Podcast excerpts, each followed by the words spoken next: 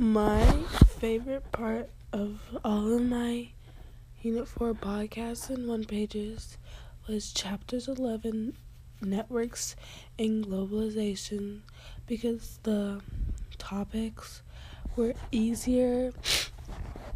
um and not as hard to like comprehend slash understand. Um i tended to struggle with chapter 9 because the kingdoms and self-ruled governments are harder to understand because we do not really have any of that in america so it's not as common to us here. Um, my connections across all of the one pagers and podcasts pages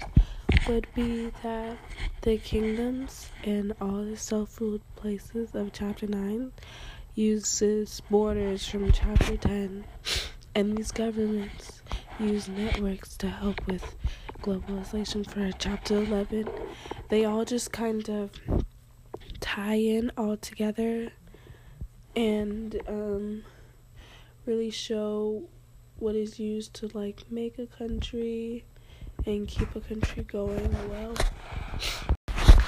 My classroom connection is when we talked about borders between dangerous places like Israel and Palestine.